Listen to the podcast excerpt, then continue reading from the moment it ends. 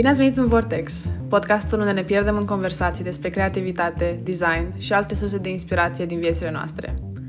Eu sunt Anca, designer, absolventă de Cognitive Science și recent pasionată de gătit. Eu sunt Alex, student, proaspăt business owner și proaspăt plant dad.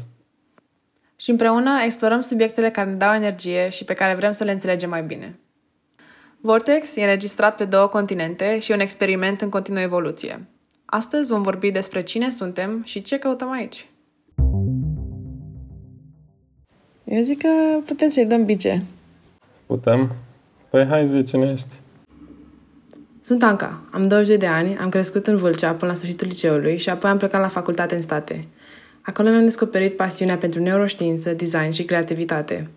Am absolvit în iunie 2020 și acum aflu tot la facultate, în New Hampshire, pentru un fellowship în Human Centered Design, unde creez inițiative pentru studenții creativi de aici. Eu sunt Alex, am 23 de ani, sunt din Timișoara, sunt în Timișoara și fac ultimul an de facultate remote. Am început să-mi descoper creativitatea în ultimii ani și acum încerc să experimentez cu cât mai multe medii creative. În același timp, scriu o lucrare de licență în științe sociale și tocmai am deschis un mic studio de hardware design cu colegul meu de bancă din liceu. Păi putem să intrăm în de ce facem asta și poate începem cu de ce Vortex. Adică eu când am pus uh, numele random, așa, când am făcut uh, documentul ăla de notes, am pus Vortex pentru că noi mereu zicem că ne vortexăm atunci când suntem într-o discuție de genul ăsta. Uh, sunt curios ce... care e definiția uh, cuvântului vortex în română? Ah, wow, ok. Poate fi un vârtej cu antrenare de aer care apare la aspirația apei dintr-un bazin. Deci oh. e tornada din apă, practic. Tornada din apă. Hmm. Da, da, da. Deci da. e ca și când am intrat sub apă, cam asta e ideea. Păi da, într-un fel poate ăsta e feeling-ul pe care vrem să creăm cu podcastul ăsta pentru oricine ascultă, gen pur și simplu te pierzi puțin în conversație. Să punem niște white noise din ala de la BBC Earth cu... Cu ce? Niște valuri în ocean. Uh, da. uh.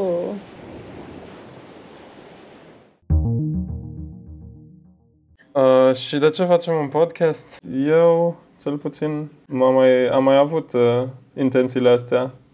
Nu s-au uh, Intențiile nobile. Transformat. Da, n-au, nu s-au transformat tot timpul în acțiune. Am, uh, aveam un canal de YouTube și acolo am început să fac și un podcast. M-a ținut câteva episoade. Dar asta a fost de mult și cumva în ultimii ani n-am mai produs nimic așa media pentru ceva pe care să arunc în univers pentru fanii tăi. Hai, recunoaște. Eu cu podcasturile nu pot zic că am experiență concretă în afară de faptul că ascult podcasturi de anul ăsta. Cred că primul care mi-a plăcut cu adevărat a fost cel de la Invisibilia și mi s-a părut foarte mișto cum practic povestește prin audio și devine foarte intens pentru că ai doar stimulul auditiv. Uh, și am făcut un mini proiect pe experiența de sharing a podcasturilor pe Spotify. Practic, niște chestii de design la interfața Spotify. Dar în afară de asta nu pot zic că am avut uh, vreo tendință ever să creez eu un podcast. Dar m-am gândit că poate okay. ar fi ceva drăguț. Da, nu știu, eu de mult încerc să găsesc cumva canalul prin care mi-e cel mai simplu să-mi expun ideile cumva, dar... Uh... Dar și de ce e important să-ți expui ideile? Nu știu, m-am întrebat și eu asta. Îmi place să vorbesc despre ce îmi place. Asta e... A, da. Cred că asta e chestia mm-hmm. și mhm. să-mi dau seama că nu doar mie îmi plac lucrurile alea sau că pot porni conversații, nu știu. Ok. Da, eu cred că într-un fel e o decizie destul de interesantă să creăm conținut într-o lume în care e deja suprasaturată cu conținut. Tu când, tu când ai aplicat la facultate, ce voiai să studiezi? Da, Asta e o poveste interesantă, hai, putem să o abordăm. Eu când am plecat la facultate, am aplicat cu științe politice și economie în aplicație. Am zis că asta mi-ar plăcea să studiez. Dar uh, în America nu te obligă să faci exact ceea ce ai scris acolo, ci doar ca să aibă ei o idee de ce ești interesat sau interesată și să facă, adică să aducă studenții, să-i admită pe studenții care fac o clasă cât mai diversă în funcție, din punct de vedere al intereselor. Și cam e okay, doar o chestie orientativă mai mult. Și uh-huh. după aia, în timpul verii dintre liceu și facultate, cumva am devenit foarte pasionată de film și mediul creativ al filmului. Am avut și un scurt internship la Zazu Film în București pe marketing uh, și am fost oarecum aproape de lumea filmului și când am ajuns la facultate am zis că ok, ideea ar fi să studiez economie și film și să lucrez în industria filmului. Dar între timp uh, s-a destrămat povestea asta. Nu, mi-am dat seama că nu-mi place chiar așa de mult cum am crezut că o să-mi placă. Și am avut norocul să fiu la facultate unde puteam să-mi iau cursuri din orice fel de domeniu. Și am descoperit cursul ăsta în anul întâi, în primăvara anului întâi, numit Design Thinking, curs introductiv. Și pur și simplu de atunci am fost așa hooked pentru că avem senzația că îți combină și partea dreapta a creierului și partea stângă a creierului, adică partea creativă cu partea analitică, pentru că până la urmă e un proces de gândire și are pași și are o logică și o metodologie și mie îmi place să urmez instrucțiuni și să fiu metodică în ceea ce fac, dar în același timp să am și un outlet creativ prin care pot să explorez posibilități, să nu fie doar analitic. Și asta mi s-a părut că exact combinația perfectă Plus că eu la facultate am venit ca să, practic, să, să învăț thinking skills care să mă ajute să fac un impact pozitiv asupra lumii. Cam asta a fost așa, overarching goal, ca să zic așa.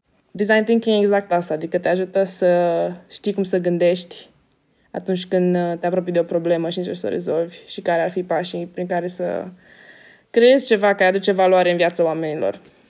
Și de la cursul ăsta, practic, am început să iau alte cursuri în design, să mă specializez în anumite tipuri de design. De exemplu, acum sunt uh, destul de ex- experimentată la UI UX design, de ce ține de interfețe și chestii de tehnologie.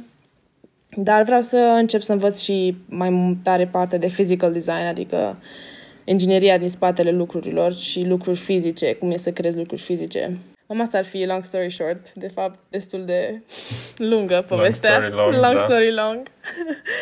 uh, tu?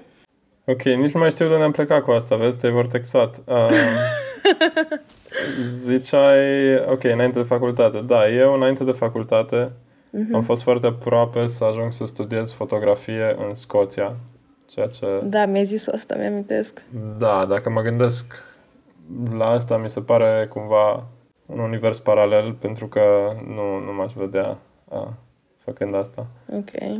Și când am intrat la facultate, a, mă gândeam că o să studiez a, științe politice și economie și cumva, vezi, aici aveam ceva în comun, dar cumva și eu am a, plecat, a, m-am îndepărtat cumva de ideea asta și am luat și niște cursuri de filozofie și niște cursuri de arte și a, câteva cursuri de business, deci cumva mi-am diversificat, uh, am avut posibilitatea să-mi diversific cumva... Portofoliul uh, de cunoștințe.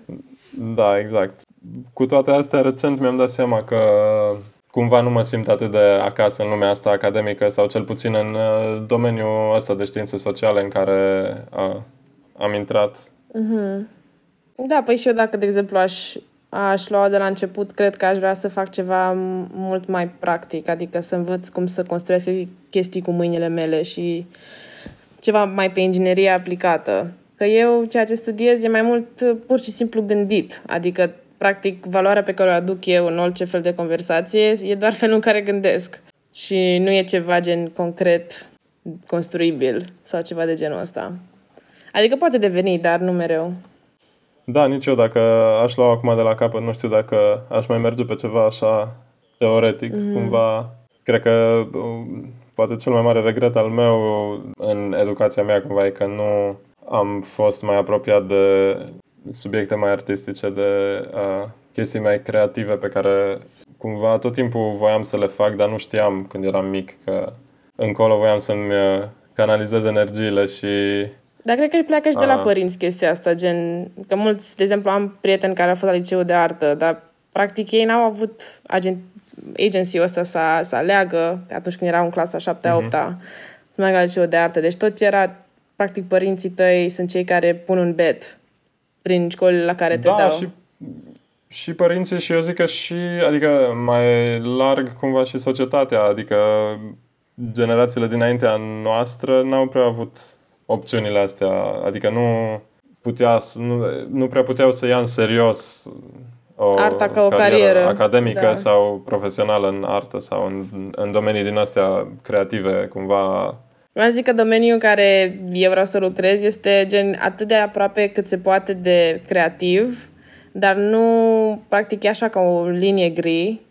Practic dacă treci, dacă devii un designer care e focusat foarte tare pe partea vizuală, practic treci în partea de artă. Uh, și mi mereu am fost oarecum nesigură pe mine cu skillurile astea pentru că mi se pare că nu e worth it să investesc timp și energie în a mine dezvolta. Că de fapt eu nu, nu cred în ideea de mine ca artistă. Deși mi-ar plăcea să cred mai tare în asta. Și eu, tot timpul dacă m-a întrebat cineva dacă știu să desenez sau așa ziceam că eu știu să fac oameni din bețe și atât. și cumva asta a rămas adevărat, adică nu aș putea să desenez un portret acum, dar mi-am dat seama că nu e atât de important, uh, adică... Astea sunt skill-uri clasice de desen. Eu zic că nici eu nu pot să zic că știu să desenez, dar în același timp știu să creez chestii care sunt visually Exact. appealing. Adică Exact. Și de la decorat camere până la pus butoane pe un ecran și ce arată bine, ce se simte bine. Adică trebuie să știi neapărat să desenezi portrete și chestii și landscapes și așa mai departe ca să poți să știi ce e frumos. Da, cumva și eu mi-am dat seama că nu trebuie neapărat să ai o educație tradițională în direcția asta ca să te intereseze uh, designul sau arta și acolo vreau să ajung la faptul că multe dintre interesele mele de când eram copil și adolescent sugerau direcția asta de design și de artă. De exemplu, uh, nu știu, când aveam vreo 10 ani aveam un oraș de Lego și tot timpul n-am plăcea să construiesc clădiri noi sau să planific străzile din orașul de Lego și ulterior pe la vreo, m, nu știu, 19-20 de ani, m, într-o seară, într-o noapte la ora 4, mă uitam la un TED Talk și mi-am dat seama că eu vreau să fac urbanism, de exemplu, dar cumva Tare. Nu știam asta. am reușit să da, am reușit să conectez punctele așa, în, uitându-mă în trecut. Multe chestii pe care le făceam când eram mic, cumva încercau să mă duc în direcția asta și nu neapărat regret că nu s-a întâmplat, că am făcut alte chestii care mi-au plăcut, dar mă întreb cumva ce ar fi fost dacă știam de atunci că pot fi Adică dacă puteam să-mi fructific atunci cumva ideile astea pe care le aveam Mhm. De la o vârstă destul de mică. Dar oricum, mă bucur că am descoperit chestia asta cumva în ultimul an, cam așa. Da, nici, nici eu n-am luat în serios pasiunea mea pentru design până în anul 3 de facultate. Sfârșitul anului 3 chiar. Când pur și simplu mi-am dat seama că eu de fapt nu mă văd făcând altceva și că asta e direcția pe care vreau să o urmez. Dar să știi că, uite, chestia asta cu interesele când ești mic, nu ți-am povestit, dar ieri am avut o sesiune cu, mă rog, un fel de companie care vrea să ajute oamenii să lucreze la practic why statementul lor, gen de ce faci ceea ce faci. Și uh-huh. e bazat pe cartea lui Simon Sinek, Start with Why sau de tocul lui. Și ideea e că și acolo e un exercițiu în care te gândești la momentele din copilăria ta când erai foarte fericit. Și practic ce pot ele da. să indice despre practic your higher purpose, știi, ceea ce îți place să faci, adică dacă îți place să creezi, dacă îți place să construiești. Uh, probabil chestia asta se vedea de când erai mai mic. Ca în cazul tău, de exemplu. Cred că putem să începem să definim despre ce o să fie podcastul ăsta. Da, ar fi momentul. Uh, în primul rând, cred că o să vorbim despre design, că de acolo am plecat cu toată ideea asta acum câteva săptămâni.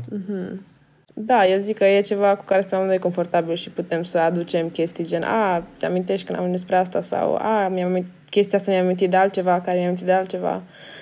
Că mie îmi place să fac conexiuni de genul ăsta, care se duc așa pur și simplu din tangentă în tangentă, cam așa. Și sub umbrela asta pot să cadă mai multe chestii, gen lucruri de la design interior, la design grafic.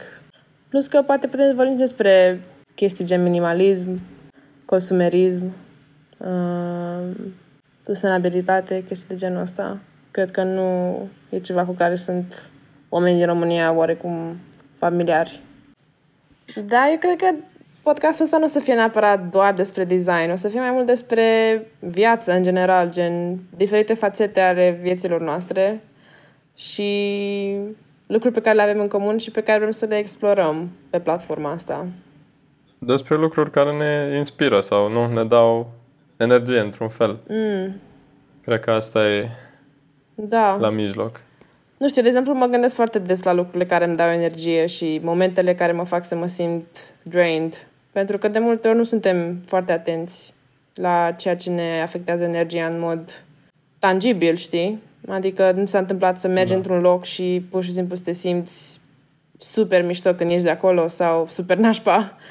Și doar, uh, nu știu exact de ce depinde, dar e, e reală treaba. Da, clar e important să-ți dai seama, adică să fii conștient de chestiile care, nu știu, te motivează sau uh, te fac fericită sau... Da, și nu știu, eu sunt curioasă să văd cam ce chestii poate ies la iveală care nu ar ieși dacă nu ar fi pe podcast, într-un fel. Da, asta e cumva un mod de a formaliza discuțiile noastre de zi cu zi. Exact. și clar, prin, prin platforma asta cred că putem să ajungem cumva să mergem mai adânc, să punem mai multe întrebări despre anumite subiecte, dacă e așa într-un mod puțin mai structurat. Plus că mi se pare că și e un spațiu protejat, într-un fel. Adică, În ce sens? în sensul în care, de exemplu, dacă am fi față în față acum și ar fi și alți oameni în jurul nostru, am fi distrași și poate nu am putea să ne concentrăm toată atenția pe asta. Că eu, de exemplu, acum nu mai sunt, nu mă mai distrage nimic din mediul meu înconjurător. Pur și simplu sunt eu cu tine și vorbim și se aude vocea doar, ei nu te văd. Și e oarecum mai special așa, pentru că puteam să avem aceleași conversații, dar în alt mediu și dădea con- total altă semnificație, știi? Deci ce mai sfat în ultima vreme? Uh, m-am mutat recent pentru noul job și am o cameră mult mai mare decât mă așteptam și a apărut foarte mult timp goală, dar recent mi-am comandat plante de la o seră din New Jersey și acum că le-am pus pe mobilă pe aici, e total altă atmosferă în cameră, deci chiar schimbă totul când aduci puțină viață în, în peisaj. Și nu știu, mi se pare că mă ajută să fiu puțin mai conectată cu natura, într-un mod destul de superficial, dar cumva mai bine decât deloc. Și mă inspiră când le văd acolo lângă birou și îmi dau așa speranță. E oarecum, nu știu, ești înconjurat de chestii care sunt vii și cresc și sunt active și parcă vrei și tu să fii așa.